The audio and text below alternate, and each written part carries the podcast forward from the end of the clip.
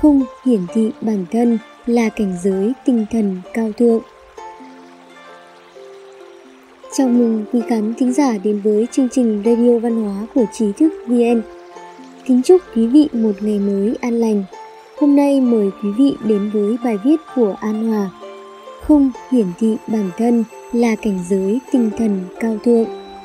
Có một câu nói thế này, một chút trí thức ít ỏi khiến người ta kiêu ngạo tri thức phong phú khiến người ta khiêm tốn. Do đó, những bông lúa nếp thường cao ngạo mà chĩa thẳng đầu lên trời. Còn những bông lúa chắc hạt thường cúi đầu xuống đất. Xưa nay, bậc quân tử người đại đức có tinh thần cao thượng, thường không tự nói về mình. Thành ngữ cổ cũng có câu, đạo lý bất ngôn hạ tự thành khê. Câu thành ngữ có ý nói, cây đào và cây mận, mặc dù không nói lời nào nhưng bởi vì có hoa đẹp và quả ngon nên mọi người tự tìm đến đứng dưới gốc cây mà ngắm hoa và hái quả ăn.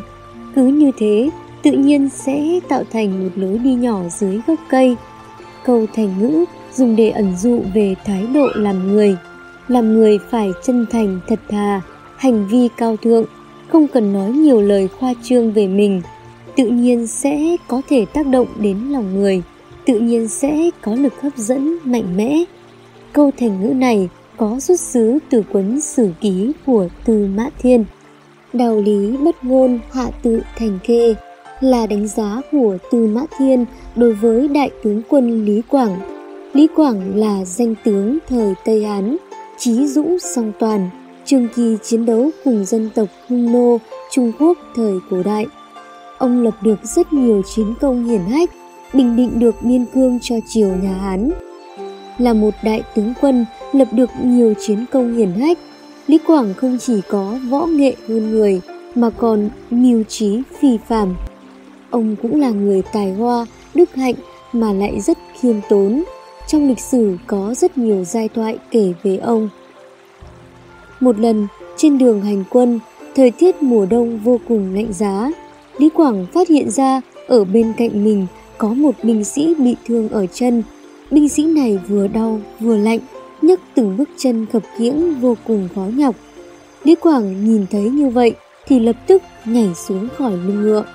Sau đó, không một chút do dự, ông nắm dây cương, xét ngựa lại trước mặt người binh sĩ bị thương kia và ân cần nói. Người đi lại khó khăn như vậy, hãy tạm thời cưỡi ngựa của ta đi. Nói xong, Lý Quảng nhanh chóng đỡ người binh sĩ kia lên ngựa. Hơn nữa, ông còn tự mình dắt ngựa đi và trò chuyện cùng binh sĩ bị thương kia.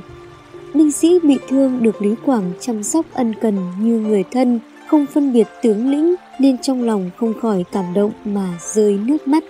Khi đoàn quân của Lý Quảng đến địa điểm cắm trại, ông lại phát hiện ra lượng lương thực còn lại không đủ dùng. Lý Quảng liền lấy phần ăn dành cho tướng quân của mình để cho binh sĩ bị thương ăn. Bản thân ông nhịn đói cả đêm. Lý Quảng là người chân thật, nhân hậu, làm việc quang minh, chính đại, quan tâm chăm sóc người khác như người thân ruột thịt của mình. Tuy rằng trong suốt cuộc đời, ông chưa bao giờ kể về những việc tốt mà mình đã làm, nhưng rất nhiều người tận mắt chứng kiến và cảm động sâu sắc. Các binh sĩ được ông quan tâm, yêu thương nên toàn tâm toàn ý với công việc của quốc gia, khiến tin chiến thắng liên tục báo về, sức mạnh ấy quả là không có gì thắng nổi. Về sau, tin giữ Lý Quảng qua đời được truyền đến quân doanh, toàn bộ quân lính đều khóc thương ông. Ngay cả những tướng quân bình thường không quen thân với ông và dân chúng chưa từng gặp mặt ông cũng vô cùng thương tiếc. Trong cảm nhận của mọi người, Lý Quảng chính là vị anh hùng mà họ tôn kính. Chính vì thế mà trong sử ký, Tư Mã Thiên đã dùng nhiều lời khen ngợi về phẩm đức làm người và cách đối nhân xử thế của Lý Quảng. Kỳ thực, trong cuộc sống, tâm hiển thị muốn chứng tỏ mình là một loại tâm không tốt, một người có tinh thần cao thượng, có tài năng thực sự, sẽ không tự nói, càng không khoa trương về tài hoa và năng lực của bản thân mình. Mặc dù họ không tự nói hay khoe khoang ưu điểm và sở trường của mình, nhưng phẩm đức cao thượng này cũng tự nhiên được mọi người tôn kính và ca ngợi. Người có phẩm đức cao quý ấy cũng giống như hoa lan vậy, tuy rằng mọc ở trong núi sâu, không ai biết đến, nhưng vì dung mạo xinh đẹp, cao quý, lại tỏa hương thơm ngát, khiến cho mọi người từ nơi xa xôi cũng đến chiêm ngưỡng. Thời cổ đại, những người đại đức có tài năng xuất chúng, tuy rằng ít giao du bên ngoài, nhưng người tìm đến nhà kết giao cũng không thiếu. Có nhiều người dù không thể hiện tài năng, không muốn tham gia việc triều chính, nhưng vẫn được các đời vương giả, hoàng đế nhiều lần mời như Gia Cát Lượng, Trương Tam Phong. Đạo lý bất ngôn, hạ tự thành khê là cảnh giới tinh thần cao thượng mà nhiều người hướng tới, cũng là một loại thể hiện sinh động của phẩm đức và tu dưỡng. Bởi vậy, con người nên là tu dưỡng được tâm khiêm tốn, ẩn mình, vui với việc trợ giúp người khác mà không khoe khoang, khoe trương bản thân. Đại đức ấy sáng lấp lánh giống như vàng vậy, dù không đặt dưới ánh mặt trời cũng tỏa sáng lấp lánh, thu hút ánh nhìn từ mọi người. Đến đến đây là kết thúc bài viết Không hiển thị bản thân là cảnh giới tinh thần cao thượng của dịch giả An Hòa, dịch từ Vision Times tiếng Trung.